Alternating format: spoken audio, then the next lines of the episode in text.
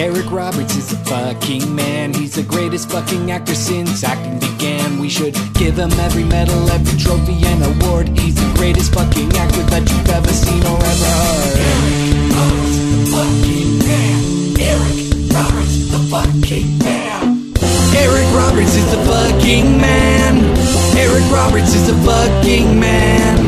Eric Roberts is the fucking man. If there's anything that you can do, Eric Roberts fucking can.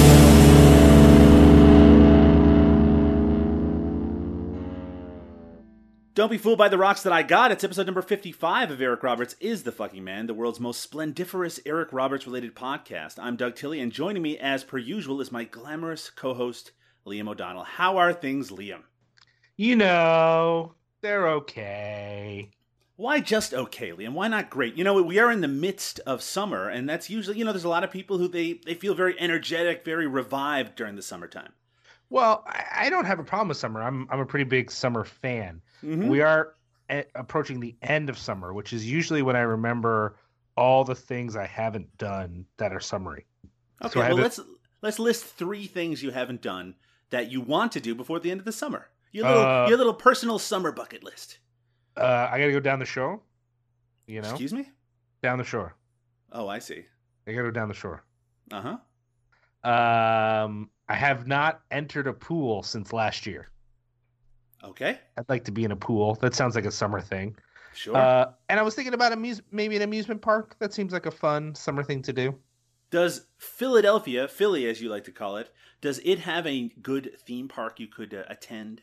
No, but as you know, I live Mm-hmm. in the Lehigh Valley now, and Dorney Mhm. Park is in the Lehigh Valley. It's actually Dorney Park is in the Lehigh Valley. yeah, it's in Allentown, Dorney Park, and Wildwater Kingdom.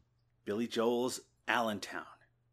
Billy, I don't know how they would feel about that particular thing, uh, but I, I mean, I think summertime is uh, great in June when it's all possibility, and then it's a little bittersweet in August when I realize that as a working man with a child, I can't just hang out by the pool all summer and read trashy novels. Liam, remember that Will Smith, or I should say DJ Jazzy Jeff and this Fresh Prince song "Summertime" and it goes "Summer, summer, summertime." Remember that song? The fact that you are bringing that up to me as a Mhm. Philadelphian is deeply offensive. Well, why is that? Because of course I know. Who do you think I am? I don't know. You're, I thought you only listened to hardcore punk music. I don't know why I talk to you sometimes. Yeah. Well, I'll tell you what, Liam. I, I should switch the subject matter around a little bit because I have to say, it might sound like I'm giving you a hard time, as I often do on the Eric Roberts is the Fucking Man podcast, but I'm very appreciative towards you this week on the show, Liam. Oh, why is that? For what possible reason? Now, you already know the reason, which is why you're being No, slightly What? facetious in your tone. In what which, way? I have I to be honest, makes me want to not mention why I'm feeling this way. and maybe just say, fuck you, Liam, and just move on. But no, Liam, you actually have done, perhaps for the first time, a good deed. And, and I have to say, contributed to the Eric Roberts is the Fucking Man podcast, which is a real blowaway move on your part. I mean, don't get me wrong. I would love to uh, just trash this project as much as I can. Hence Mhm. why I tell such boring stories at the beginning. But Uh huh. um, I felt like I owed you for all the great work you've done for Cinepunks, the thing that actually matters. And Uh-huh. so uh, this is like a way of, of paying you back. So, listeners who don't know what the hell I'm talking about right now, uh, you should be following our social media so you'd have more of an insight. But what Liam did now, Liam works in some capacity with some sort of clothing manufacturer. Is that correct, Liam? No, No, you, but you did at one point, I did at one point, yes. and you have a relationship with these printers of clothing. Is that right? Yeah, Lehigh Valley Apparel Creations. I guess I'll buzz market them right now. uh Uh-huh. they make all of our Cinepunk shirts, of which there are irrationally too many. And so um, when I was thinking, like, oh, you know, Doug might want some shirts, I just sent him over our design uh, by Mike uh, Smazillo, I guess is how you say his name. Uh, I just call him Mikey Smack. Uh, it's a great of design. Of course you do, Liam. Of course yeah, you do. yeah. That's he loves that too. He wants everyone to call him Mikey Smack. He thinks that's well, I great. shan't. It doesn't matter how great his logo is. I will never call him that. um, anyway, so I sent it on over, and they had him done really quick. The, the only tough part was getting him shipped to you in- Canada. Yeah. Apparently, that's like a, a deal, which I had no idea. Yeah, yeah, yeah. And in fact, you did not tell me ahead of time that this is something that you were going to do. So I received a large package uh, and then brought it home and found that it was full of t shirts, Liam. Two different colors of t shirts that had the Eric Roberts is the fucking man logo printed on the front. And I have to say, it looks great. Uh, they, they really do, they really are a very high quality shirt, I would say. I'm glad. I'm glad you feel that way. I, I can't wait to have one. Uh, now, we have put this out into the universe that these things exist, and we've gotten some interesting feedback. A lot of people are very happy with the idea of wearing an Eric Roberts is the fucking man podcast shirt upon themselves, and I really like hearing that. But we've also had some people who had some issue, Liam, with the fact that our logo has the word fucking in it. Mm, it's true. A few people were concerned, and they kind of wanted us to do something about that, not realizing that these shirts they already fucking exist, and there's really no change can be made. Right, exactly. Well, I mean, I have given an alternative that uh, that some people can they can either accept or reject as uh, whatever the case may be. But I'm going to actually talk to our special guest about this very subject. Now, uh, after last week, we talked to the wonderful Jack Perez. I think it's a really fun uh, episode, very off um, model episode for Eric Roberts is the fucking man, where we interviewed a director of an Eric Roberts movie. But we're back to the Eric Roberts grind this week, and you can find today's guest on Twitter at Fook This. And uh, you can find her excellent film writing at TalkFilmSociety.com. It's the world's biggest Edwige Fenech fan. It's Sarah Jane. How are you doing, Sarah? Hello. How are you? I'm fine. I'm doing so great, and mostly because you're here on the show to talk to us about Eric Roberts, which is literally my favorite topic on earth. All right. Thank yeah. you for having me. It's great to have you. Now, we were just talking, Sarah, about the shirts and the fact that some people have an issue with the fact that it says Eric Roberts is the fucking man on the shirt. Now, would you, this you know, as a as a person on the street like you are, would you wear a shirt that has a swear word on it? Absolutely. I got thrown out of a mall once for wearing a Ned's Atomic Dustbin shirt that said, uh, "Have you heard of Ned's Atomic Dustbin?" And on the back it said something like, "Well, then you fucked up." And I got thrown out. Oh yeah. But I, I think that yo, that's a great shirt. It, it was. It was awesome. I feel like this is getting at the core of why people are concerned about wearing the shirt because they don't want to be thrown out of places. Well, I was happy to be thrown out. It was a mall. I mean, if makes... some, if a place does not want me to have a shirt that says Eric Roberts is the fucking man, then I don't need to be in that place. This is that's how I feel. I think that echoes how Liam feels as well. If you are in a place where having the word fucking on your shirt in regards to Eric Roberts is is seen as distasteful or uh, or just not allowed, then it's not a place worth being in. So get out of that Chuck E. Cheese, get out of that Dave and Buster's. You want to be in a place that's a lot more cool and hip. Now, Liam, I haven't been cool and hip in a long time, but you, of course, because you're such a cool straight edge punk, you know all the cool hip places to be. They'd probably accept a shirt that says "fucking" on it. Is that correct? yeah, I'd say that's accurate. I mean, um, you know, I, I, guess I have some limits when it comes to a shirt. You know, like uh, Cradle Filth had that shirt that said uh, "Jesus is a cunt" on it. That seems that seems like uh, eh, eh, you only wear that if you're ready to have a long conversation, possibly with someone who really wants to discuss that with you. But if if I, if I you know I have a G.L.O.S.S. shirt, you know it says uh, "Girls Living Outside Society" shit, and I it doesn't even occur to me that someone's gonna be like, "Oh my gosh, your shirt says shit." Like, yeah, shit's it, not even a bad word anymore, Liam. Really, it's not. I, yeah. I don't know. I mean, so I, I on one hand, there's a part of me that is uh slightly sympathetic to the fact that when you wear that shirt, someone somewhere might have something to say to you. But there's another part of me that doesn't want um, our fans to be weak posers who uh-huh. are scared of the public. So our fans are not weak posers. That's what we're trying to put out there. Exactly. I remember Rotten Cotton had a shirt that on the front it said, There are two people fucking on the back of this shirt. And on the back it says, Just kidding, believe in Jesus. That's pretty good. Uh, but uh, friend of the show, Caroline Williams, the uh, the horror starlet, uh, she said that she would not wear she would not wear a Eric Roberts is the fucking man T-shirt because of the swear word. And I offered Liam to uh, to send out shirts which had duct tape over the word fucking, which I think is pretty punk rock, don't you think? I think so. I mean, it's it's certainly DIY. Yes, because duct tape is is what you use in DIY projects. Yeah, and you and you literally did it yourself. Yeah, well, I would be doing it. So the person that I'm sending it to would not have done it themselves. But I see what you're trying to get at. Anyway, you shut up for a second, Liam. Sarah, yes. what's your life experience with Eric Roberts? Well, as you know, or maybe you don't know, I don't know. I do know. We were just talking about it before you came on that you have written about Eric Roberts in the past. I did. I wrote a piece for my Overlooked and Underseen on the Pope of Greenwich Village. And at the beginning of that, I even I even wrote it out so I could read it to you so you could know that I was on board with him. It, the opening of my piece is is there anything better than 80s or 1980s Mickey Rourke? Well, yes, there's 1980s Eric Roberts. Between the Pope of Greenwich Village and Bob Fosse's Star 80, it's hard to beat that twofer right there. And then I said, Yeah, yeah, but what has he done for me lately? It doesn't matter because his work in these two films is quite enough. Thank you very much. Well, That- thankfully, thankfully, Sarah, you know now that he's done a lot more for you lately as well, especially since you've experienced two Eric Roberts projects for this episode of the show. Two, I'm sure that you have nothing but positive things to say about them. You would be incorrect. Mm, well, I guess we'll see about that in just a little bit. Not Eric Roberts' fault. Well, I gotta say that. Let's I mean, not. He's in it, but uh, I can't blame him for it. We don't play the blame game here on Eric Roberts is the fucking man. We just tell people whether Eric Roberts is the fucking man or not. That is our goal. That is our mission in life. And the reason for that is why, Liam?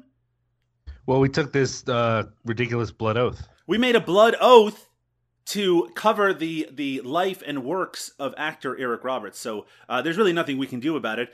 So if we're going to be watching movies like what we're going to be covering today, then why not keep a smile on your face and a high uh, a, high positive attitude and bring on wonderful people to talk about them like you, Sarah. So before we get into what those projects are, we need to talk about the latest Eric Roberts news on the Roberts Report.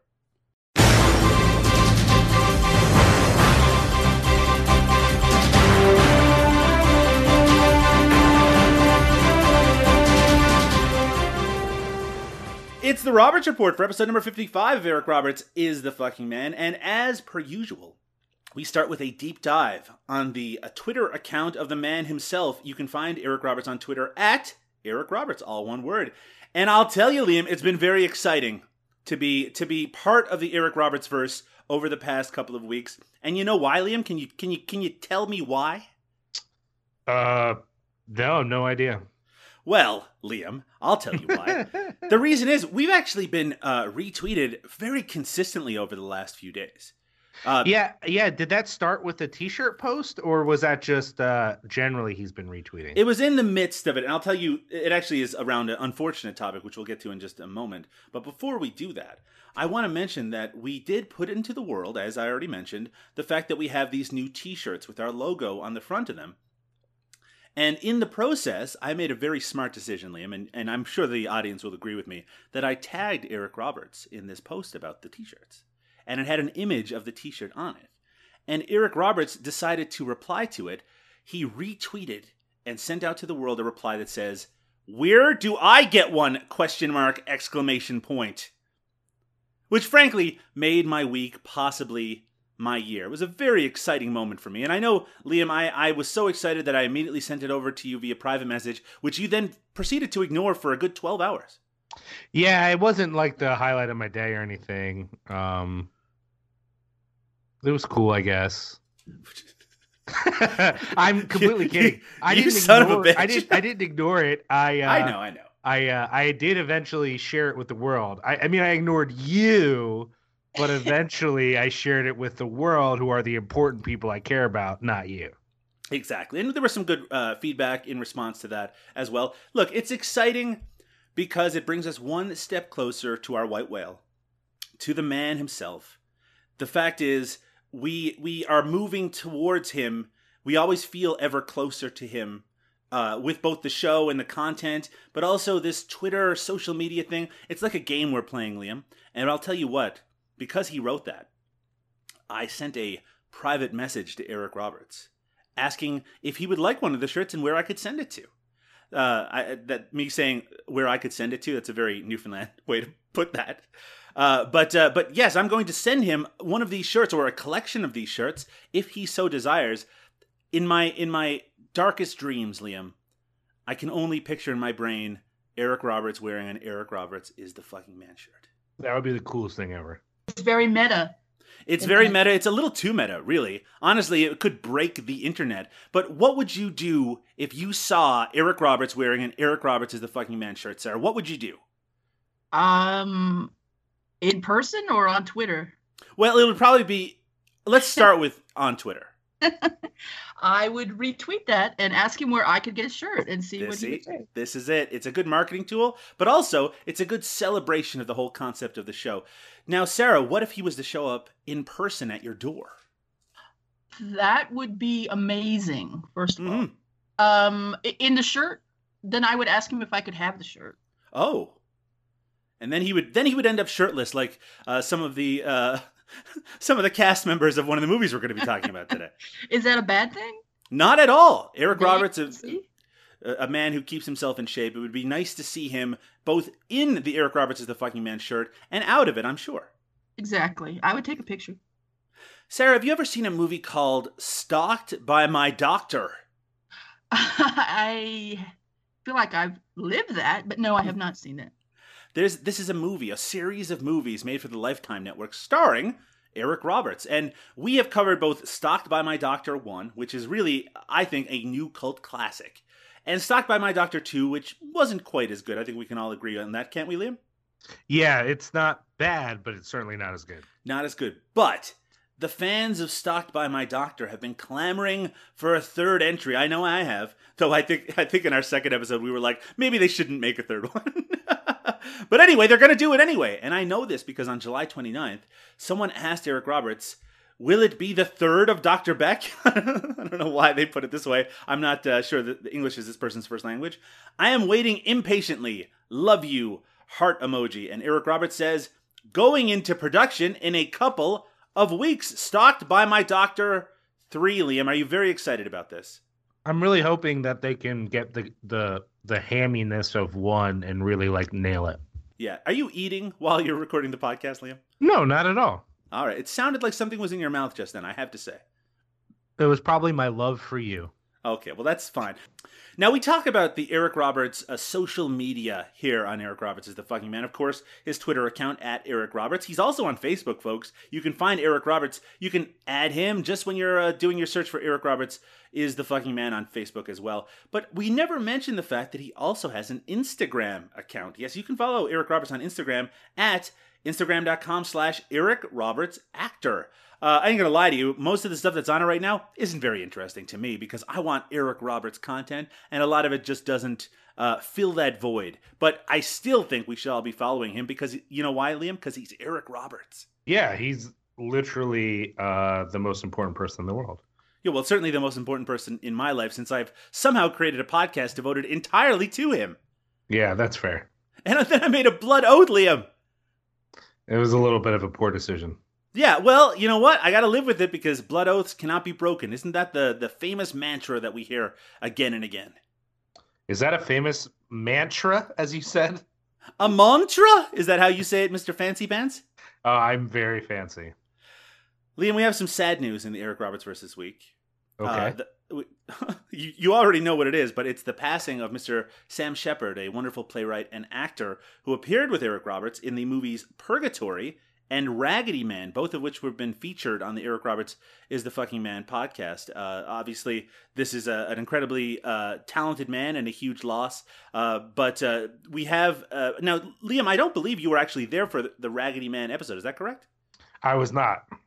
Well, uh, you should check that movie out. It's actually uh, a highlight, I think, of uh, the early Eric Roberts career, and Sam Shepard is uh, is wonderful in it. But we did send out on social media our links to those recent episodes if you want to check us out at E ERITFM. And Eric was good enough to send them out into his social media world as well, Liam. So a lot of people checking out the Sam Shepard Eric Roberts collabos.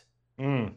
And I Mm. think that I, I I haven't seen Purgatory, but having seen Raggedy Man, I'm glad that people are uh, listening to what you have to say about it. why?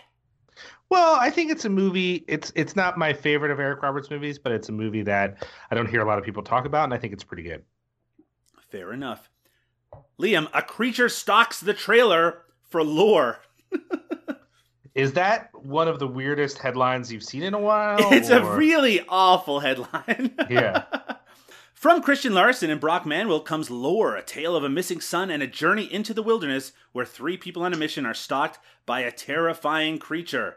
Uh, so this film will star Lindsay Lance, Max Lesser, Sean Wei Ma, Victor Gage, Jake Carpenter, and the only name that you probably would recognize, Eric Roberts. This horror thriller centers on a woman searching for a missing son in a remote wilderness with the help of her estranged husband and a Native American friend. Keep your eyes out for lore in the near future. uh, it actually sounds like it could be a, a bit of fun. What do you think, Liam? I mean, yes, uh, this promotional art doesn't encourage me, but I'm still interested in it. Sarah, you are a fan of Sasquatch. yes. Now we're going to be talking about uh, the the mythical uh, Bigfoot a little bit later, but can you tell us before we get there what's your favorite Sasquatch movie? Um, that would be. Oh gosh, now I can't remember of it. I think it's Night of the Creature, where the guy gets his uh, dick ripped off.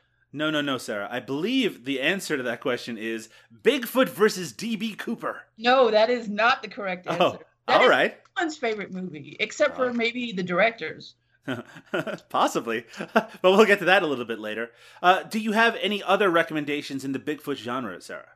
Um, I would watch Boggy Creek, The Legend of Boggy Mhm. Creek. I would Absolutely. watch.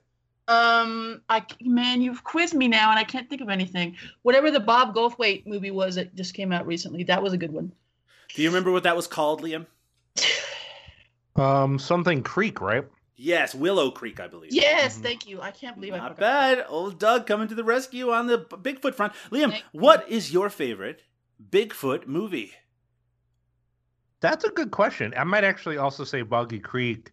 Um, trying to think if I've ever seen a Bigfoot movie that's actually scary.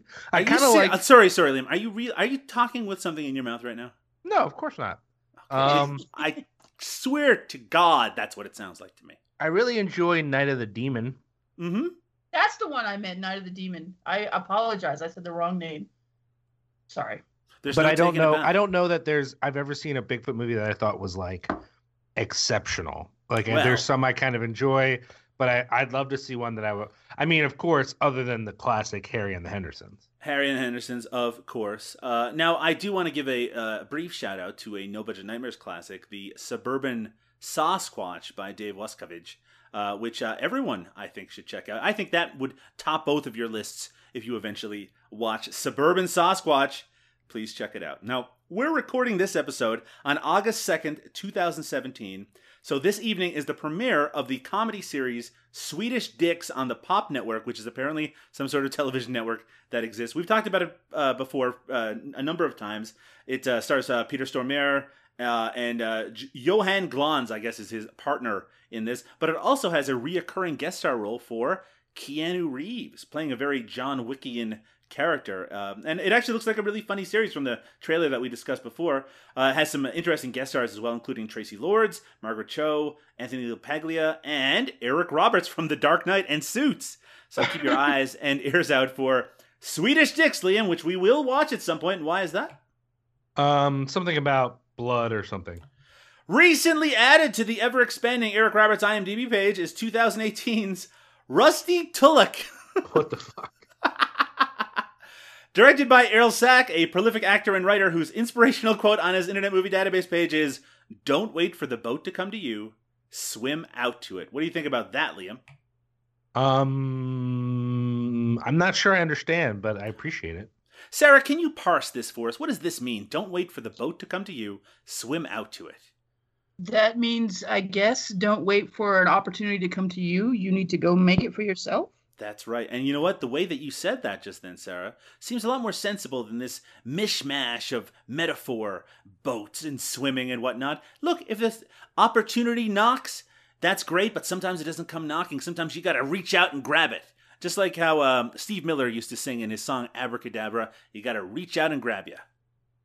All right. So this movie is about Rusty, a broke trucker facing eviction, agrees to help his sexy neighbor track down her husband's murderer, but he must overcome the ghosts of his past if he's going to do the job. I wonder if those are literal ghosts I don't know. Anyway, this movie features Eric Roberts as Mr. G, as well as Richard Tyson from Kindergarten Cop as Buddy.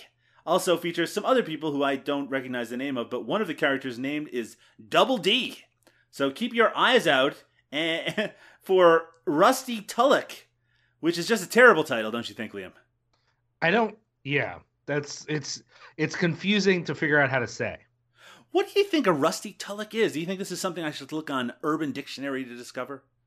I mean, it seems like the sort of thing you'd have to pay extra for. Ah, it's very good, Liam. So, Liam, move aside for a second. I need to talk to Sarah about what we're covering on this episode of Eric Roberts is the fucking man. Now, Sarah did not, I, I got to put this right up front. Sarah did not choose the projects. I that did were- not. No, she did not. uh, we are going to be watching a television project and a movie. So, Sarah, without giving away your feelings about either of these things, what did we watch? Uh, we watched an episode of Hawaii Five O with Eric Roberts, Mm-hmm. barely, and then we watched a uh, movie with Eric Roberts, barely. Yes, and what was that movie called? Um, was it? I don't know. Bigfoot versus DB Cooper or DB Bigfoot. Cooper. I don't know. Either way. You you were correct. You got it. You nailed it the first time. Bigfoot versus D. B. Cooper from the year 2014, directed by David DeCoteau. Uh, and Eric Roberts is the fucking man favorite. I think this might be our fifth David DeCoteau feature. Oh my feature. god! Uh, we'll talk all about that. Uh, Hey, we're fans here on the show, or more accurately, he's worked with Eric, Eric Roberts a lot. Okay, uh, that's that's better. Uh, though worked with is is an interesting uh, turn of phrase in regards to how they how their relationship is, as we'll get to in just Okay. a, a little bit. I have I have questions. Uh, Do you have questions that should be asked now, or questions that should be asked? No, I have we- a question about have they actually met in person? But you, Oh, they have. that's- we know that. We know for a fact because David DeCoteau had to go to Eric Roberts' house so he could record his "A Talking Cat" lines in his own bathroom. Oh, okay. Well, that says a lot. Doesn't it say a lot? Also, Eric Roberts is in some of those movies in person. So, uh, Oh. and and of course, Tom Berenger appears in in one of those features as well. What? Really star-studded cast. Well, of course, Bigfoot versus DB Cooper not only features Eric Roberts in the starring role above the credits, uh, but he also it also features uh, Scream Queen legend Linnea Quigley in the cast. Yeah, but come on. Mhm. No, no, no, no. Not to gaslight you, Sarah, but we can't talk about it yet. We need to take a break. Okay. I know, I know. Look, I know you're itching to talk about your favorite Bigfoot movie. I am literally itching from watching DB Cooper versus Bigfoot or Bigfoot versus DB Cooper. I'll get it right. Doesn't really matter. Let's take our first break. when we return, you're going to have to hold off for our main event. You're first, we're going to have to talk about a Hawaii 5 0 episode, Liam. What's this episode called? Oh, thanks, Doug. Uh, Hawaii Mo'uahane. Well, you just offended all of our Hawaiian listeners on this episode of Eric Roberts is the fucking man. When I'm we sure that one guy will forgive me. when we return, season five, episode ten of the uh, rebooted Hawaii Five O. Join us after this.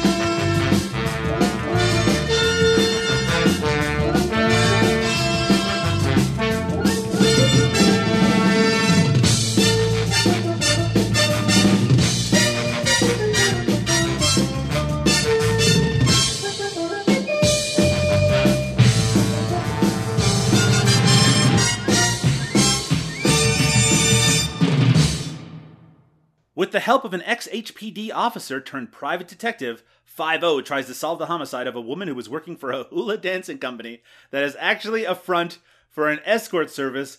Yeah, that's the plot of a Hawaii 5 episode from the year 2015, season 5, episode 10. Uh, it's called Wa Wawai Moe Uahane, which I'm sure I massacred, originally airing on January 2nd, 2015. This is actually my first experience with Hawaii 5 0. Uh, in fact, I don't even believe I've watched a full episode of the classic Hawaii Five O series. So I'm I, I was coming out of this very very fresh. Now, um, for those who haven't seen the uh, show before, it's very much in terms of the the new version of it. It's very much a uh, police procedural in the in the style of well, just about every other one you can think of, from JAG to CSI to Law and Order to some extent, at least the first half of a Law and Order episode except it all takes place in Hawaii. And it actually has a very interesting cast, which we'll talk about in just a moment. I also want to bring up, by the way, that this episode was directed by Sylvain White, who was the director of Stomp the Yard and uh, and The Losers, which is actually a movie I actually quite enjoy. But first, I want to get a sense of how uh, both of you enjoyed this episode. Now, Sarah, I'm going to start with you. You actually have some familiarity with this show. What do you think of it as a whole, and what did you think of this episode? It's it's like your grandma's show. I mean, sometimes we just keep on CBS just because it's one of the channels that come in for us. I know that sounds Mhm. awful. And so that's how I see a lot of these CBS shows. And so it's not the worst show I've ever seen. This episode um, is different from other episodes because William Forsythe is in it. And it, like I Mhm. said, it seemed like a, a, a backdoor pilot for him to do a show Didn't it? because yes because they filmed it weird with a voiceover it seemed like it was very film noir and that is not this episode it's usually about the steve mcgarrett guy and his awful accent whatever that is and you know going around solving crimes in the beautiful islands of hawaii so this one was very not typical of of other hawaii 5 episodes Now, with that in mind, did is it better or worse than the episodes that you've seen? Uh, I like this one better because I really like William Forsythe, Mhm. and I would watch uh, if he did a show with him just being a, a a private dick. I would totally watch that. I could tell while watching it that this episode was a cut above an average episode of Hawaii Five O, simply because, well, not just because Eric Roberts is in it, but you're right. William Forsythe, William Forsythe not only is in this episode, but he's like he's like a starring portion. Of Yeah. He's great, by the way. He's really, really good. And you're right. It does kind of feel like they were trying to launch his own series. I didn't even hear of any any even indication that that was uh, potentially possible. But I do know that this character that he plays in this show does come back in I think the most recent season. Uh, so perhaps there's more to this story than meets the Uh-uh. eye. uh Yeah. So so I mean. I, of course, I will never watch that episode because Eric Roberts is not in it. But uh, but for those who are fans of the show, hey, why don't you drop us a line? Let us know what happens to William Forsythe's character, who, by the way, comes in, is introduced in this episode, is immediately more interesting than every other character on the show. yep. Just my opinion. Liam, what did you think of Hawaii Five O, and did you have any uh, uh, experience with it previously? Oh, I mean, I watched uh, intermittently the original series in syndication. Um, it was just one of those things that would come on uh, UHF when I was a kid, so I would watch it, and I remember just some ridiculous episodes that I, even as a young kid, was like, I don't understand. This show's crazy. Um, I knew there was a new version, but I no longer have TV. So if I'm going to watch a TV show, I have to search it out on the internets. Right. So this one's never quite made the cut in that sense. Uh, now that I've watched it, I don't think it's for me. Um, I, I, I can sometimes find this sort of uh, mindless procedural kind of addictive because they go down so easy and you could just keep watching it. sure. But uh, these particular cops, like so, and then all the all the cops on these procedurals come in different flavors, and these flavors are the like um, hard nosed, we don't give a shit cops, but we're also kind of smart. And I, that's not really. I'm more into like the tortured genius cop who should really probably be like secretly a scientist, but is just for some reason a cop, probably because of alcoholism. That's Mhm. a little bit more up my alley than these these two bros. yeah, very Ooh. specific alley you're talking about there, Liam. I, I just I, I just feel like a show like the the way that these guys handle their case is like, you know, oh, we have ash shred of evidence, so this guy's guilty, so let's go in with our guns out.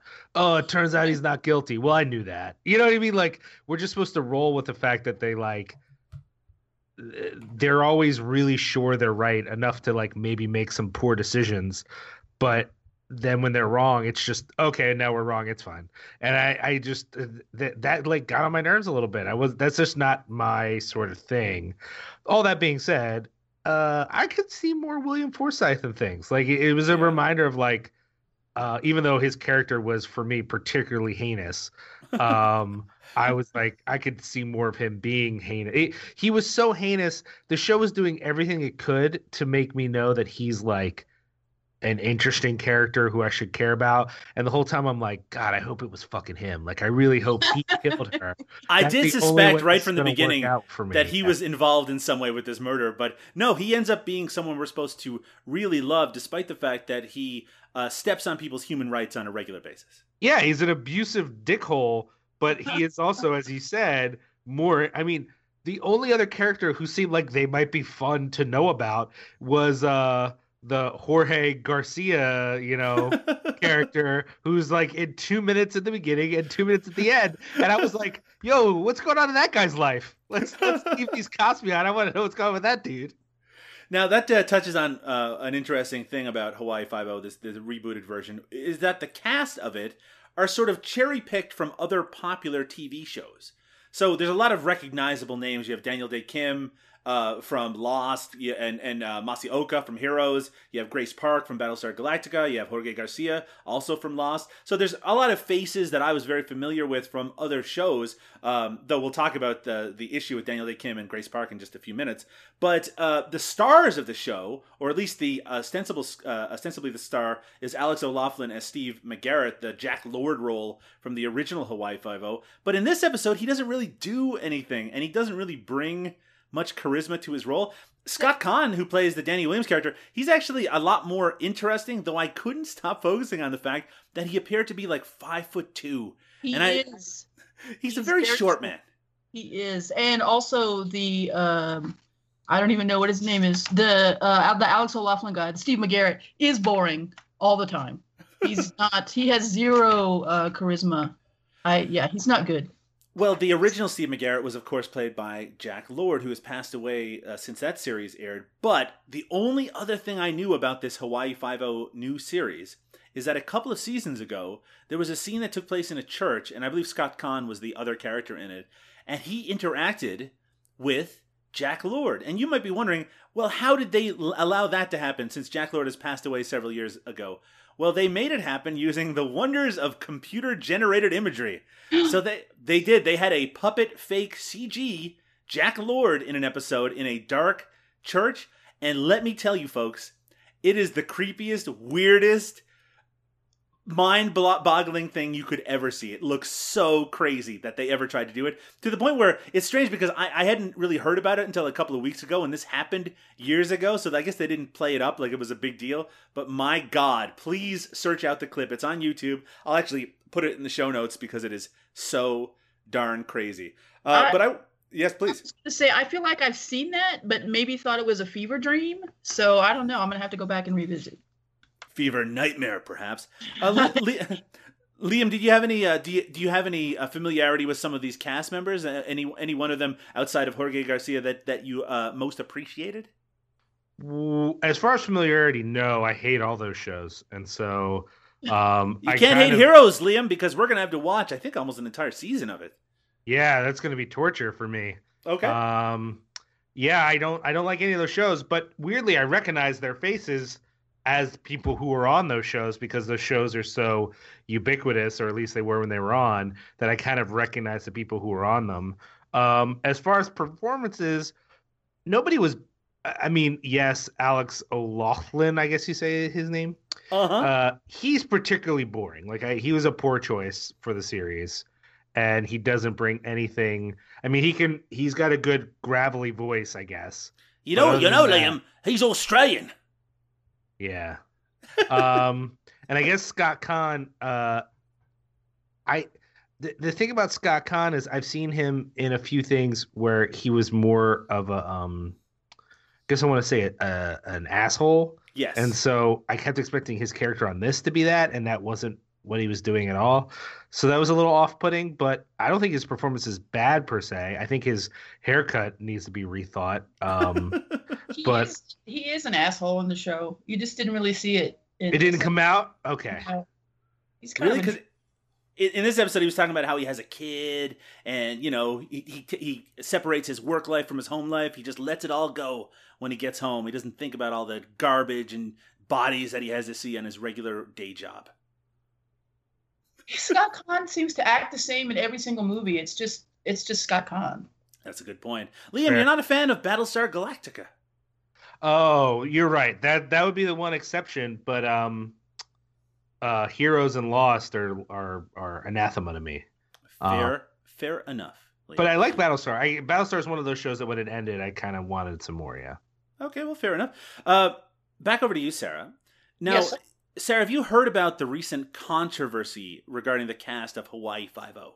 I did. I saw that uh, Daniel Dae Kim and or yeah, that's his name. And who was the other girl? Is it Grace? Grace Park. Yes, decided to leave the show as they should because they're not going to be paid the same as the white actors. Yes, they were not getting paid as much as the white actors on the show. It does seem from this single episode of the show that I saw that they are in it as much as the other cast members. I mean, it, it really is a show, it is really an ensemble, and they all seem to be spread across it. I mean, outside of a character that is more comedic, like Jorge Garcia, or one that, you know, you kind of just see for a couple minutes per episode, like the Masi Oka's character, Max Bergman. But I mean, they are detectives, so you see them, you know, consistently throughout the episode. Uh, Well, they all have their. I mean, i didn't haven't seen that much of this season, but they all have their own separate storylines about you know things that are going on. So it's not like they are not the stars of that show. It's not the Scott Caan uh, O'Loughlin show. You Right. know, they're all equal. So yeah, I'm glad that they walked. Good for them. And over to you, Liam. What did you think of this story? Had you heard of that before? Uh, you know what? I had heard of um, uh, some actors leaving because of the uh, economics, but I didn't know it was this show particularly. And it seems weird on this show because um, there is such a strong uh, variety of Asian communities in Hawaii Right. that actually having Asian folks on the show is one of the few things that gives it a little bit of legitimacy. Like, other than them occasionally mentioning surfing and finding the body specifically in the water, there actually isn't that much Hawaii on the show. I hate to mention that the, the central. I, I hate to mention, Liam, that the central plot in this involves finding a hula dancer murderer. Yeah, but even the hula, even the hula dance thing is like, you know, it could have been a stripper or it could have been, Right. you know what I mean? Like, in other words, um, at least for the episode that we watched, um, you know, having a cast that is not just all white dudes actually makes you feel like you might be in Hawaii. You know what I mean? Right. So, besides the fact of justice and morality, it's also the, that you need these people for your show to make any sense. Um, uh, and then you add on to it that you know how could you justify paying either of these two actors less than Alex O'Loughlin? I feel like Alex should be paying to be on the show. You know, it's especially egregious because Grace Park was such a huge part of Battlestar, right? I mean, she was basically one of the main stars by the later seasons, and Daniel Dae Kim was a huge part of Lost as well. So it's not like these are are no name actors who were brought on. They were brought on because they were recognizable faces already. I certainly think of them as bigger stars than I think of Scott Caan, who literally I can't remember another thing I've seen him in offhand. I just know that he exists out in the world. So very odd to me. I that very strange decision on the part of uh, of the producers of the show. And uh, again, I I hope that they honestly I hope the show goes down the tubes and gets canceled to show them the error of their ways. I'm just that vindictive. Sarah, I want to toss it back to you for a second. Now this episode ends uh, with the discovery of the murderer. Doesn't matter who it is. Uh, but we can ex- we can expand upon that if we want to. But it also ends with a truly terrible Counting Crows song playing on the soundtrack, uh, played over a very sad doctor who's thinking about her friend who passed away. Uh, so tell me your thoughts, Sarah, on the Counting Crows. I I have a they have one really good song that I like, and only one song. And Sing us a little bit of that song. I will absolutely not sing a song for Hmm. you. I have not had enough beers, but it's called A Long December. That song I really like because I happen to be going through something that I won't go into now. Mhm. When that song came out and it fit, and it was in December, and it fit perfectly with, you know, I grew up in Los Angeles, and so that song is very Los Angeles. And although it's about Courteney Cox, I don't care because I don't like her. But still, the song meant something to me, and so yeah. But other than that, they are not my favorite band. Not to overwhelm you with emotion, Sarah. No, But- that's does, but that's despite it, you know, being Counting Crows. Uh, understood entirely. So, Liam, allow me to sing a little bit of this song. a long December, and there's reason to believe. Now, Liam, should I continue singing the song? No.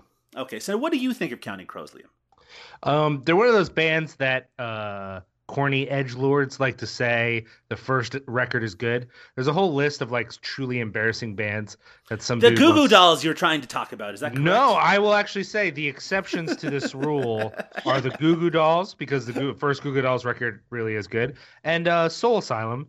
Um, but that's because I don't think Soul Asylum is actually embarrassing because I You like know that what? band. Th- Isn't that worse, though? Isn't it worse if they released like a good album and then their other albums turned to shit? Yeah, I mean, I think that's there is something to that where you could like with with the Goo Goo Dolls specifically. It's not even just their first record; it's their first couple records. Um, are so good that then when people bring it up, you're like, yeah, but that's worse that they got so bad. But with Counting Crows, the reason I bring it up is someone always wants to be like, well, with Counting Crows, that you know they do the same thing with fucking Third Eye Blind or other other bullshit bands, and they're like, oh, that first record though, and I'm like, no, fuck you, don't demo me on this shit. Counting Crows is bad. They were bad from day one, and they're bad now. You know, Liam, my wife is from Buffalo, New York, and so are the Goo Goo Dolls. And in Buffalo, they refer to the Goo Goo Dolls as the hometown goos. That's awkward. Isn't that awful? Isn't that awful even hearing me say that? Yes. Yeah. You know, Liam, we haven't really talked much about Eric Roberts in regards to this Hawaii Five-O episode. Yeah. Yeah, we haven't. Why is that, Liam? He is in it for a brief period of time. And I wouldn't say an unusually brief period of time because we've watched some movies where he barely shows up. But uh, we might talk about that one of those in just a second. Yeah. But uh, for this episode, it seems it seemed a little weird. It seemed a little for the role he was playing. It seemed weird to get Eric Roberts. You know what I mean? Yeah, it reminded me a little of the episode of Glee that we watched, which uh, featured Shirley MacLaine and also Eric Roberts in an incredibly brief appearance, but also one that almost was uncredited. I mean, it was there was such a, a small role; it made you feel like, in that case, something was was cut out of it. In this case, you feel like you got the entire part, but it really is, you know, like a red herring supporting part that only shows up for a couple minutes. He does, thankfully, have a scene with William Forsythe, which actually was very exciting for me to see. But uh, tell us a little bit more about his character, Sarah. Uh, Eric Roberts' character?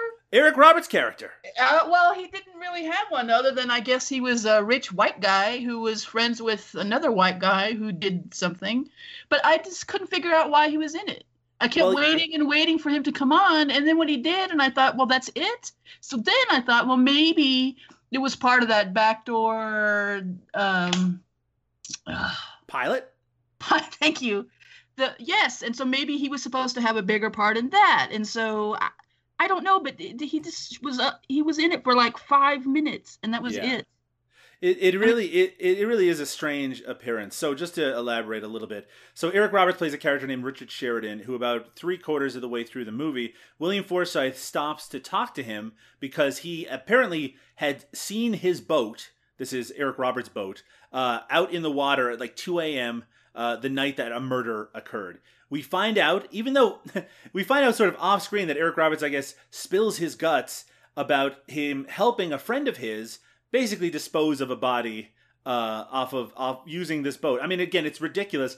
You really think watching it that the person who ends up being accused of the murder, or someone who actually did the murder, doesn't. That role should have been Eric Roberts, not this one.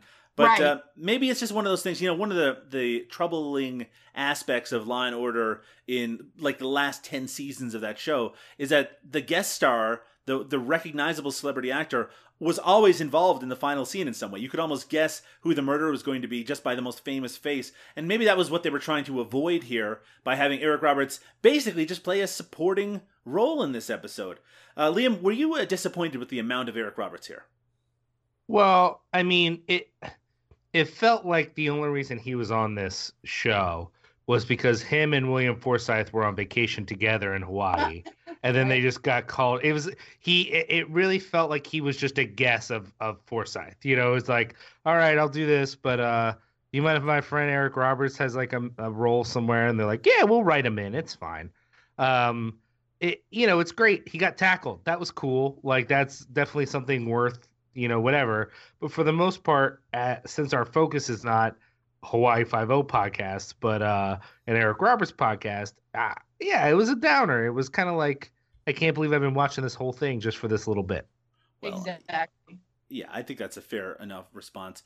But that does bring us to the topic of this show, which is despite his small appearance in this Hawaii 5 episode, starting with you, Liam, is Eric Roberts the fucking man in it? I mean, I'm inclined to say no because he doesn't get to do that much, and what he does do is is pretty light. Right. However, like I said, I suspect he uh, he uh, rigged the system and got a free uh, Hawaiian vacation out of it. So uh, I don't know. Do we think we, they actually filmed this in Hawaii or not? Yeah, they do. they they yeah, they have to film it in Hawaii. They do? meant- They then do. then then I'm gonna say he's the man because uh, he put in a minimal amount of work and got to go to Hawaii. Ain't nothing wrong with that. I'll tell you, that's a pretty man move. Over to you, Sarah. Is Eric Roberts the fucking man here? Um, for all the reasons that Liam said, I will say yes, and for also being tackled by William Forsythe. That, that was awesome. That was worth it. I, I will say that the Eric Roberts stuntman in this episode is also the fucking man for, for taking that tackle like a champ.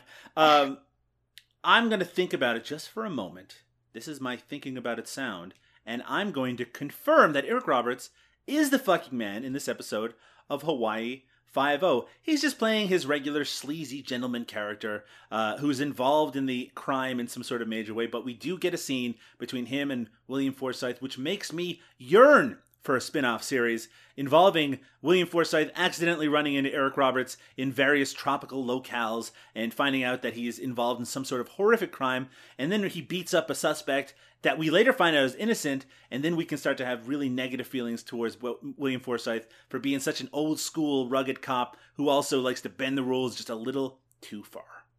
Hawaii 5 check it out or don't. I don't care. Probably don't check it out now that they dumped two of their cast members because of racism. Uh, but we got to take a break because it's time for our main event. Everyone agrees this was just kind of spinning our wheels. We had to watch that episode of Hawaii 5 but now we need to talk about a new classic. We need to talk about Bigfoot. We need to talk about DB Cooper. We need to talk about them fighting each other as Bigfoot versus DB Cooper, directed by David DeCoteau. We're going to get on that right after this.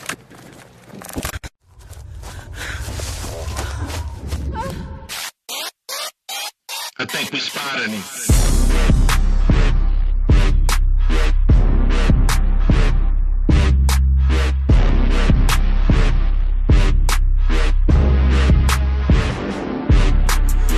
They call me Sasquatch.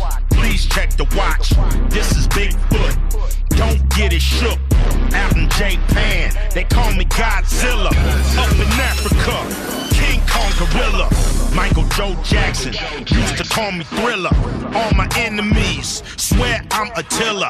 Vietnam vet, burn down your villa. Captain Crunch screams, serial killer. Out in Oak Town, I'm a fucking pirate. Think I'm Rodney King? We can start a riot to a fat bitch. I'm a fucking diet. You a solitary. I'm peace and quiet. When several young hunters arrive at a secluded lodge in the Pacific Northwest, little do they know that they will become the hunted. it's Bigfoot versus DB Cooper from the year 2014, directed by uh, fan favorite David DeCoteau, also the director of A Talking Cat, Bonnie and Clyde Justified, A Halloween Dog, Wolves of Wall Street, and Doc Holliday's Revenge, all of which have been featured on the Eric Roberts is the Fucking Man podcast. Now, for those who have listened to some of our other episodes, uh, we're not going to tread over a lot of the same territory. Needless to say, David DeCoteau started his career making fairly standard schlocky horror movies, um, like Sorority Babes and the Slimeball Bowl-O-Rama and things like that. Nightmare Sisters is another one if you're a fan of kind of cult horror movies, which usually involved scream queens of that time period, like Brinke Stevens and Linnea Quigley, who was in this movie, and we'll get to that in just a second. But then he later moved on to kind of a unique niche in the horror world, which was uh, gay themed horror. Uh, gay gay themed horror specifically uh, targeted towards males, and there isn't a lot of horror like that out there. Now, those movies are usually very clearly marked as being that because I guess they don't want people who are not interested in that sort of thing to to kind of wander onto it and not necessarily be interested in the content of those movies. I will say that here with Bigfoot versus DB Cooper, one could easily come into it thinking this is going to be a horror movie involving the uh, Sasquatch, the mythical Sasquatch character, having a battle with the uh, infamous uh, criminal DB Cooper, who, for those who don't know, back in 1971, DB Cooper basically hijacked a plane, uh, stole a bunch of money, or was given money as a as a ransom, and then he jumped out of a plane with a, um, a parachute on and was never heard from again. So these kind of two uh, parts of a American culture coming together into a big fight, but that's not really what you get in Bigfoot versus DB Cooper. So I'm going to start with you, Liam. What did you think of this movie? Pure torture. no, I this film feels like uh, a form of softcore pornography Yes. in that um, it's not just you know when you watch a horror movie uh, that's sort of created for the uh, heterosexual male gaze there might be all kinds of unnecessary nude women but Sure. usually they're worked into the plot if even for the most ridiculous purposes this film throws away the idea that the narrative needs to make sense or have any sort of forward momentum and rather um, scenarios are created purely for the purpose of ogling these young men who already don't own shirts for the most part and are just walking around like posing in awkward positions. But um, there are key moments in the film where they have to change or get ready or whatever that are clearly done in such a way that like there's no reason for them each to ascend the stairs individually and take a good like six minutes posing in front of a mirror. Um, it feels like a film that is a that is addressing a specific kink but then at the end still tries to have like a plot and a finale and like a like a climax.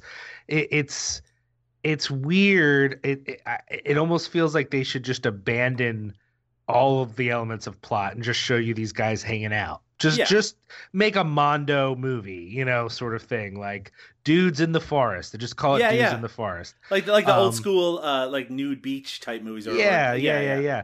The the worst part for me, that's not that's not true. One of the most egregious parts for me is clearly the Bigfoot costume is not impressive. And so the way that that he does this is that he just makes it dark. So like you're in, you already know what the lighting of the room is, but then when they cut to Bigfoot, the room is suddenly, or even the out of doors, is suddenly very dark. Because it's if he underexposes the image, then you miss, you maybe don't see how dark, how bad the Bigfoot uh, costume is. And for me, this is particularly disrespectful because one of the Bigfoot theories is that Bigfoots have a natural ability to obscure their image, and that's why you can't get a good picture of them. But that's not really what he's doing here. And if he was, that would actually be interesting. Let me just elaborate a little bit on the plot of Bigfoot versus DB Cooper. So, the first 10 minutes of this movie includes our lead character, uh, Bernie is his name, uh, a young man um, who was just back from Vietnam. He's walking through the woods and he is being watched by uh, a point of view camera, which is supposed to be Bigfoot. And there is literally just 10 minutes of him just walking. Then it cuts to the point of view shot, walking in a different location, point of view shot, back and forth, back and forth for 10 minutes as, you know, very infrequently the opening credits start to go through that. So that's a full 10 minutes. That then leads into him meeting a bunch of guys who are together for some sort of bachelor party thing uh, before one of them. Yeah, they're there for a turkey shoot. That's right. But it's also to celebrate that one of their friends is going to get married. Um, and then That's another 20 minutes of them individually going upstairs, posing in front of a mirror with a gun, with their shirts off and, and taking their pants off so they're in their underwear. The camera will linger on them for a little bit, then they'll put on clothes, and then it'll move on to the next one. So that's the first half hour of this movie, and this movie is only like 75 minutes long. Interspersed with that is occasionally the story of D.B. Cooper, which is put together basically 90% using stock footage. Uh, the new footage that's shot for it is completely not representative of 1971, the year this is supposed to take place. And all of the new footage, none of that looks anything like 1971. There's not even a, a, a base attempt to make this look like a period piece. No. Yeah, none of the dudes' outfits or haircuts or anything about the house that they're in. It all is very modern. Even when they show their iPhones in their pockets, yeah, that's not. Even when they show the airplane that DB Cooper is going to jump out of, it's obviously a modern airplane. I, the thing I noticed was was the uh, anti, the non-smoking signs that were in there, which of course wouldn't have existed in 1971. So Well, I mean, Not only is it stock footage, but large segments of the DB Cooper thing is uh singular images. It's it's Yes. stock photos that like just sort of shift a little bit like a PowerPoint presentation.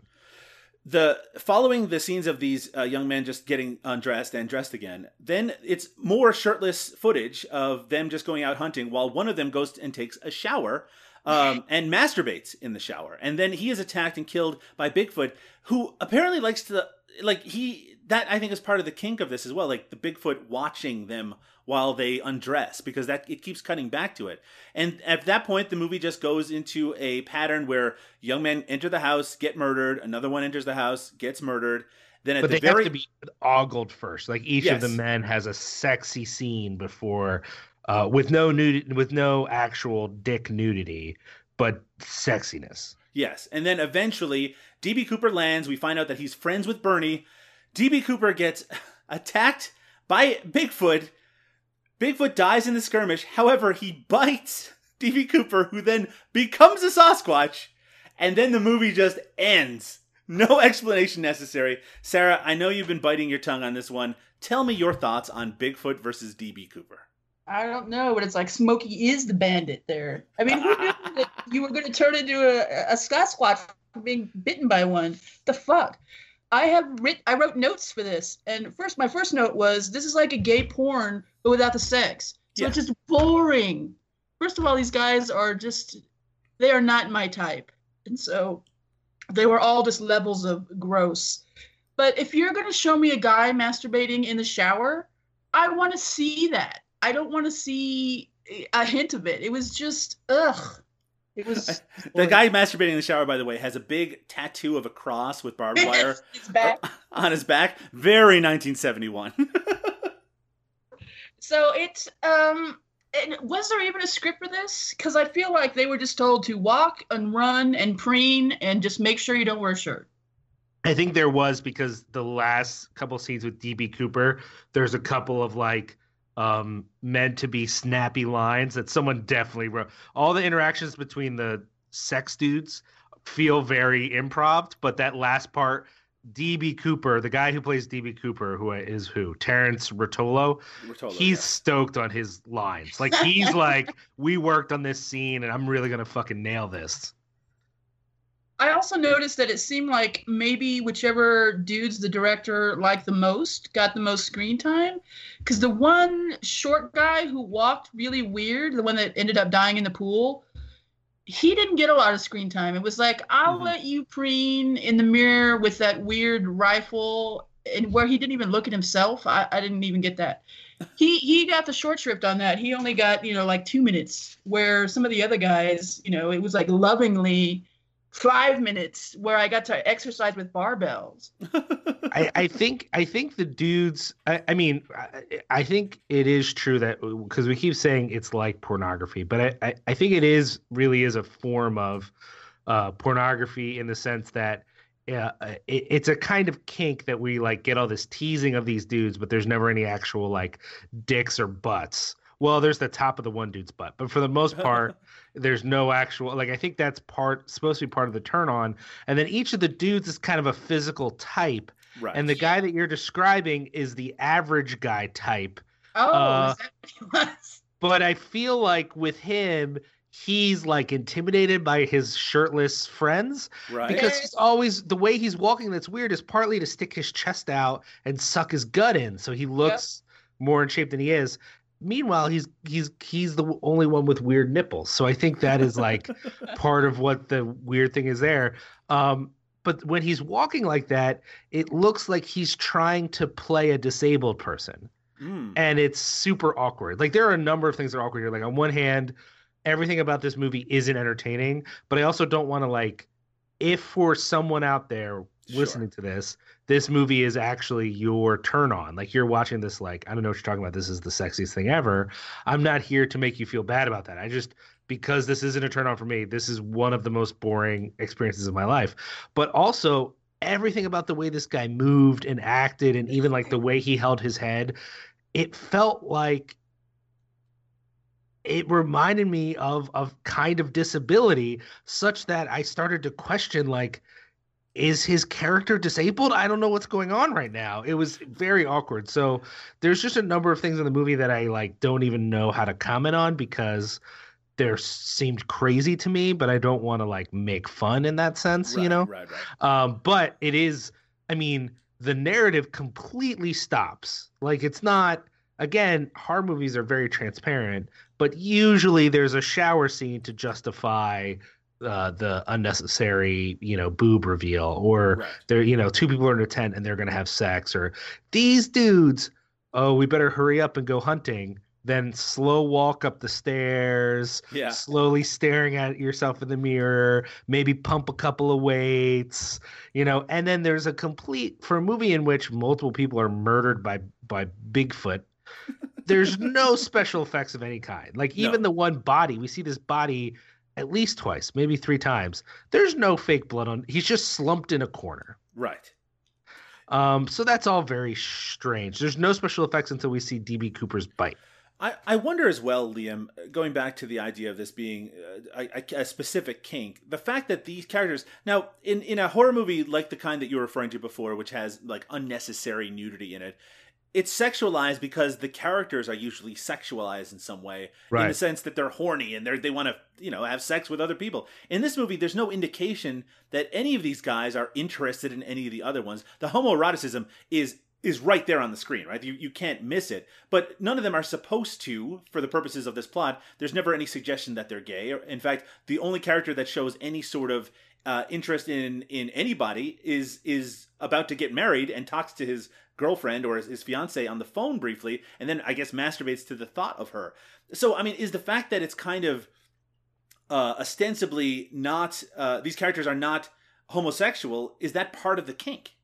I I mean again, I'm no expert, but that's Sure. how it, it that's how it felt to me. That the part of the point is these are just a bunch of straight dudes who happen to not be wearing shirts and they're doing a manly thing together and you're just observing them again the way Bigfoot is. Bigfoot is the surrogate for you as the audience cuz he is a voyeur and he watches each of them and and then there's that magical moment where uh, he considers just uh, crossing the line and just getting to know this guy before he murders him. Okay, we'll talk about that in just a second, but that is really strange to have Bigfoot as an audience surrogate. I don't think I've ever encountered that in any movie ever. Back over to you, Sarah. Is there any now? You mentioned before that that potentially there could be either some uh, eroticism or entertainment value if these men were like more your type, or if the sexuality was more explicit. In the form that it is right, in the form that it is right now, is there enter, any entertainment in this movie for you? You know, I'm going to say no because uh, I watch, like I said, I watch a lot of trash movies, a lot Sure. of awful movies. So, I mean, in, tw- in 50 years, 40 years, somebody might pop this in, whatever medium you're going to watch things in in 40 years, and think, oh, wow, this is great. In the same way that I watch, you know, whatever, some old 70s movie that's just really awful that I find Sure. endearing and I like. So I, I, I guess there's that. There could be that aspect of it, but the filmmaking is just so awful. I mean, at least with something like Manos Hands of Fate. I mean, that director, he's I know what he's going for and he's got it all on the screen and I love it. This, I mean, I guess he's just wants to look at, you know, shirtless guys, but it's just really tedious and it's you know it's just not good filmmaking if I'm looking at it that way. I think I mean I think we can only judge it as a as a film, right? I mean we we even though I don't think we need to uh, condemn the the fetishistic aspects of it No, no, or the kick on screen. But if we are watching it as a horror movie, uh, as a traditionally made horror movie, which has a beginning, middle, and end, then this is an extremely poor movie. And in fact, I think one could make the case that it's one of the worst movies. Certainly, one of the worst movies we feature on Eric Roberts is The Fucking Man. And believe me, there is a lot of competition. But maybe one of the worst movies I've ever seen. Now, there's a very popular web program uh, on YouTube uh, by Red Letter Media called Best of the Worst, where the hosts of that program they go through bad movies and they talk about them, and they, you know they usually laugh at them. Recently, they featured Bigfoot versus DB Cooper on that. I actually haven't seen it yet. I held off on watching it until we could cover it on the show. But my understanding is that they decided at that point, this is a show that's covered at this point dozens of movies, that this is the worst movie that they've ever featured on that show, meaning that it's one of the worst movies probably in existence. So I actually want to put that over back to you, Sarah, before I go over to Liam with the same topic. Do you think that this is in the top percentile of the worst movies you've ever seen? Do you think it's near the top? I I, I hate when people uh, because they do it on Twitter all the time. This is the Sure. worst movie I've ever seen. Absolutely. And I always say, then you need to go see more movies mm-hmm. because I've seen that movie and it is not even near the possibility of any list of the worst. So I hate when people do that. And I've seen thousands of films. I've logged at least over 5,000 on Letterboxd. So I can say that I've seen a lot of movies. And this is one of the worst that I've seen.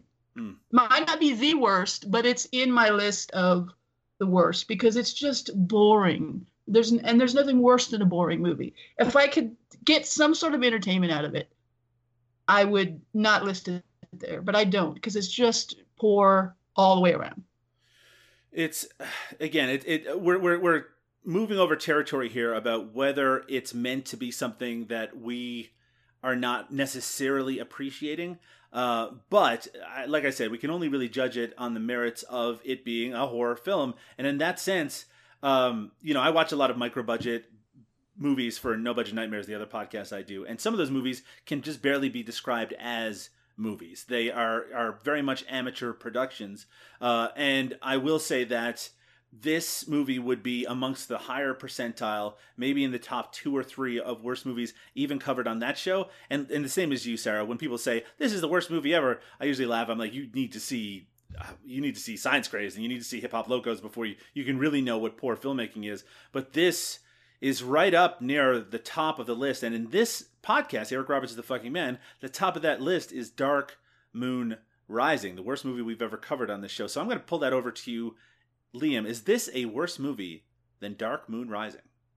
Um, no. Dark Moon Rising is still the worst thing I've had to watch uh, for this particular podcast, um, possibly ever in my life. This is really, really bad, like really bad. Uh, but you know, it, it, once we're at this level of bad, we're really comparing um very obscure weird things to try Sure. to figure out you know and i gotta say the guy who plays db cooper he's been in a thing before like Yeah. he all the other gentlemen whose main job is just not to have their shirt on they've clearly they don't even know how to spell acting let alone have they done it but but um this dude has done a thing and therefore has more oomph to him than most of the cast of Dark Moon Rising. In fact, uh, the only person who acts in all of Dark Moon Rising is, in fact, Eric Roberts, and he appears to have actually been drunk most of that movie. so, um, I, I- I just feel like this does not surpass Dark Moon Rising. But on the other hand, I do wonder if it's even worth comparing them because Dark Moon Rising is actually trying to be a movie, and this just doesn't feel like a Right. movie. It, it feels like it's trying to be something else, and it just happens to have some movie elements in it.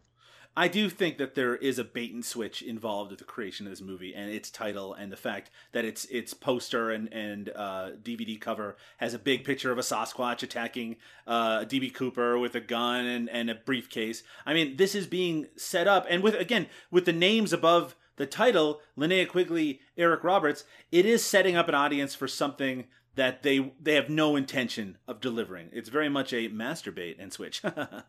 um, but I do want to talk to the both of you about those two names, Linnea Quigley and Eric Roberts. Now we haven't talked about them yet, and there's a very good reason for that. Anyone going into this movie expecting Eric Roberts and Linnea Quigley are going to be, boy, I don't even know disappointed is the word. Uh, sticking with you for a second, Liam how how are these two actors integrated into this movie? Well, both of them do voiceover work in the movie. Um, Eric Roberts's voiceover is, I guess, substantial. Certainly more substantial than uh, Stewardess, but uh, but but it's also not essential. Like, uh, or I guess it is. There are certain moments of his voiceover that are essential because they didn't bother to write out those parts of the plot. But um, for the most part, he just sort of is giving this kind of pithy explanation of like why this all makes sense. He yeah, so Eric Roberts is the narrator. He's an older version of Bernie, our lead character, basically talking about this incident and saying, Well, I know what really happened to DB Cooper. Spoiler, he turned into a Sasquatch. The Linnea Quigley character, that one is more troublesome because there's a scene where DB Cooper is on an airplane, obviously. Uh, and by the way, there's footage of of, of a plane, like like uh, from the outside. Then there's footage from inside a plane, obviously not even stock footage, just like taken of inside of a plane. Then there's these massive close-ups of an actor playing DB Cooper because obviously not on a plane at all. In fact, you can even see the reflection in his glasses that he's not on a plane and that he's just talking. I think I don't even think he's talking to uh, a woman in that particular uh, sequence. But nope. Lin- then he's talking at one point to a stewardess, and that's the voice of Linnea Quigley, literally a line. And that's her entire part in this movie, and she is first billed. Uh, do you have any, uh, going over to you, Sarah, do you have any issue with that sort of bait and switch when it comes to actors being in a movie? We, we encounter it a lot on this show. Uh, yes, I was surprised. I mean, when the movie was over, I had to look up who Linnea Quigley was in that thing, right. and I realized that she was a stewardess. And also, that was like the worst voice acting I've ever mm-hmm. heard. What the hell? I mean, I don't, am not a fan of her anyway, so me you know, either, not a draw for me. But I could see if I saw that DVD box that I'm going to see her in this movie, like physically see see her. Otherwise, what's the point? Yeah, it's it's it really is it's kind of the worst case scenario in regards to a lurid title with celebrities that don't really appear. I mean, literally do not appear in the movie at all. Uh, and, I mean, and a really we can't really we can't really overemphasize how crummy the Bigfoot suit is in this either. As Leah mentioned, it really is just it it. it looks like like footy pajamas that people have kind of sewed together with some fur on it and then just kept in shadow for the entire movie. What did you think of this Bigfoot costume, Sarah? Uh, it was really poor, and he looked like he was purple. But when they were showing the close up of him getting ready to, when he was fondling the one guy that he was about to kill with all those loving motions of his um, abs. Yes. Yeah, it looked, looked like he had on white gloves that they had put some purple marker on to make them look old. I don't know. It was bad. Yeah, it's really so that sequence to just to explain it to everybody. One of the last people who get killed, he Bigfoot actually approaches him and we get a close up of Bigfoot's hand slowly stroking or coming close to stroking his abs. And there, it's it. There's a real implication of something sexual there before Bigfoot then just kind of, I guess, slashes him and kills him. It might be one of the oddest thing, maybe the oddest thing in a movie full of very strange, uh, again, strange for the purposes of watching it as a straight horror movie um, uh, sequences that take place but uh, but it also might be one of the most memorable parts because it's less boring because it's like what is Bigfoot going to have sex with this guy? Honestly, that's what I was wondering, and I was kind of hoping that was going to happen. Well, yeah, I was going to say I'm hoping. I was hoping, but it was not to be. We have to ask the question now, and I know this one's going to be very, very difficult. Starting with you, Sarah, is Eric Roberts the fucking man in Bigfoot versus DB Cooper? Wow, did we even talk about him? We just Other talked than- about his voiceover and who he played, and uh, I mean, is there anything really else to talk about? What did you think of his voiceover performance? Well, I just thought he sounded drunk. Like the the more I got into the movie, the more drunk he sounded. Now I don't know if he was, but mm, I don't know. He, I guess he's the man. He's the only reason to watch this movie. No, there. Uh, honestly, I love you, Eric Roberts, but there is no reason to watch this movie. I mean, I usually I would try to protest something like that. this one, I'm I'm really having I'm trouble. I'm having trouble protesting that uh, verdict in this case. Liam, is he the fucking man in Bigfoot versus DB Cooper? Uh, no. Um, his voiceover is uninspired. There are parts where it feels like he doesn't even really understand why he's saying what he's saying. There's like no there there are sections where there's no um conviction. He's just sort of reading it. He's reading it like he's reading an essay to us that's in a paper. Right. Like he just wants us to hear what this person wrote. Uh and because he did this voiceover, now we had to watch this fucking movie. And Mhm. like I don't want to have to watch this movie. I don't, you know, I don't want anyone to have to watch this movie unless this is the sort of thing that they need to jack off to. Like there's really no re there's there's nothing. There's nothing that's funny. There's you know what I mean? Like there's no even glimmer of entertainment unless you are turned on by this thing. And even then it's it's uh it, it it doesn't fulfill if if hopefully your turn on is not actually seeing sex because that doesn't happen. We've been obviously very careful to not try to, um, to again kink shame or to suggest that anyone who does enjoy this or is in any way has bad taste or is a bad person or anything along those lines. However, if you are a person who has seen Bigfoot versus DB Cooper, let us know. Let us know what you thought. Let us know if you have a different opinion. Let us know if we've gotten something wrong or maybe we're missing something. Or also, maybe this is for you, for you as an audience member, and just not for us. There are lots of movies that are like that, and I don't want to condemn them all. I will say, though, that even if this is your kink, uh, why is the plot in it, right? I mean, why have Yeah. these these exploitation-ish plot elements? Why have such a bizarre meeting of characters as Bigfoot and DB Cooper? It just seems like it's it's trying to have its cake and eat it too, but unfortunately, it's it it it fails on every level, at least for me. But that's Bigfoot versus DB Cooper, a truly wretched movie. But we're done with it. We never have to watch it again. Hooray. Let's take our final break. When we return, we're going to talk to Sarah. We're going to tell you where to find more episodes of Eric Roberts is the fucking man, and we're going to say good night. Right now, right now, right now it's time to Take out the jams, motherfucker!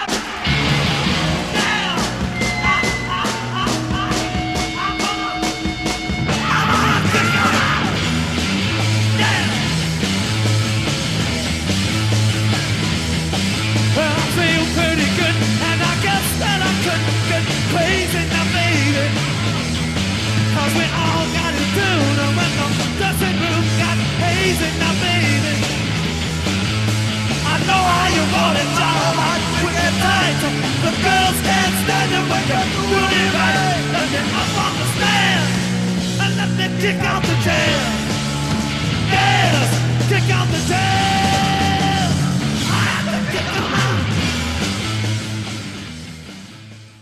And that was episode number 55 of Eric Roberts is the fucking man. I want to give a huge thank you to our guest today, Sarah Jane. Sarah, so thank you so much for taking time out of your very busy schedule to uh, talk with us about projects that I got to be honest, maybe did not provide as much entertainment value as either of us were hoping. But I I do want people to be able to check out your work. Where can people find you on the internet? Well, uh, they can find me on Twitter at, at Fookthis, F O O K T H I S. Uh, I'm on Letterboxd at uh, backslash this. I try to be fuck this on everything so you can find me. Um, I also write two different columns for Talk Film Society, Overlooked and Underseen, where every Monday I focus on a movie that is, well, overlooked and underseen. And then um, bi weekly, I do a column called Saturday Afternoon Kaiju, where I look at kaiju movies, the beloved Godzilla, Gamera, anything that I used to watch when I was uh, a young kid. And um, also, I got one more thing going on. I have a girl gang, and we do a thing on Saturday nights. Mhm. It's the hashtag PJ Party Massacre, where we watch a movie and then live tweet it. And then the five of us get drunk in a Slack chat room and dare each other to do naughty things on the internet. So, Just another good reason to follow at Fook this on Twitter. Uh, Sarah, once again, thank you so much. And of course, we'll also link in uh, the show notes today uh, your wonderful essay on the Pope of Greenwich Village for Talk Film Society. Very worthwhile read. And again, I would think anyone listening to this is a fan of that movie. And uh, and again, I loved reading it. I'm sure all of our listeners will enjoy it as well. Liam, you're always a very busy man. What are you up to? Right now, uh, still kicking it with Cinepunks and Horror Business. Oh, you're still doing Um, those? Yeah, it's crazy. Can you believe it? Um, the latest Cinepunks is is a really good episode. I'd encourage people to check it out. And uh, Horror Business, um, it's not. It should be up by the time this is up. Uh, we have an episode where we talked about uh, orca and piranha, so that's that's Ah. pretty good. You know, was- Liam, Orca the Killer Whale was filmed in Newfoundland, where I'm from. I know, I know. Um, I might have mentioned that on the episode, something about like this looks like the sort of hellscape that would spawn Doug Tilley. uh, but I'm not sure if I if I did say that right. I'm not. I should have. Uh, I also did a guest spot recently on the Final Girls uh, podcast. Me and Justin were both on to talk about Piranha 3D, a truly painful film, and uh, Deep Blue Sea. So that was fun. Uh, big thanks to them for having me on. A lot of underwater movies you've been watching recently, Liam. Well, they did a whole series only on water movies, which is weird. And then, um, but fun. And then Justin's been trying to. We're doing this like uh, I think he called it "Animals Gone Wild," which I wonder if that's a direct reference to "Girls Gone Wild." But uh, we're all, we're doing the next like four horror businesses are all animal movies. So we did one that was uh, Razorback and Alligator that I thought was pretty good. Very nice. All right, check that out over at cinepunks.com. And you can, of course, find Liam on Twitter at Liam Rulz, R U L Z, all one word. You can find me on Twitter at Doug underscore Tilley. That's T I L L E Y. You can, of course, find more Eric Roberts greatness over at ericrobertsistheman.com, where you can find older episodes of the show and you can subscribe via iTunes or wherever you would like. And, of course, if you're looking to pick up one of those Eric Roberts is the fucking man t shirts, they will soon be available on the website. You can also search for Eric Roberts is the man on Facebook to join our Facebook group. And of course, Eric Roberts is the fucking man is on Twitter at ERITFM, and that's always rockin' and rollin'.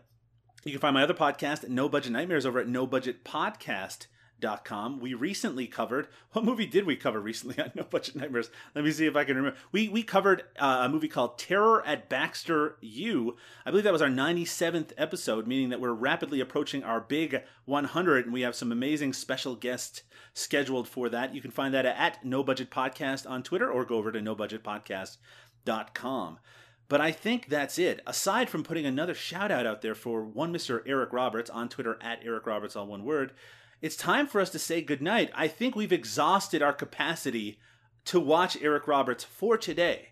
But when I wake up tomorrow morning, I will be feeling refreshed. We will be ready to tackle another day of Eric Roberts classics, and in two weeks, we will return to talk about them. So why don't we say goodnight for now? Good night, everybody. Eric Roberts is the fucking man. Eric Roberts is the fucking man. Eric Roberts is the fucking man. If there's anything that you can do, Eric Roberts fucking can.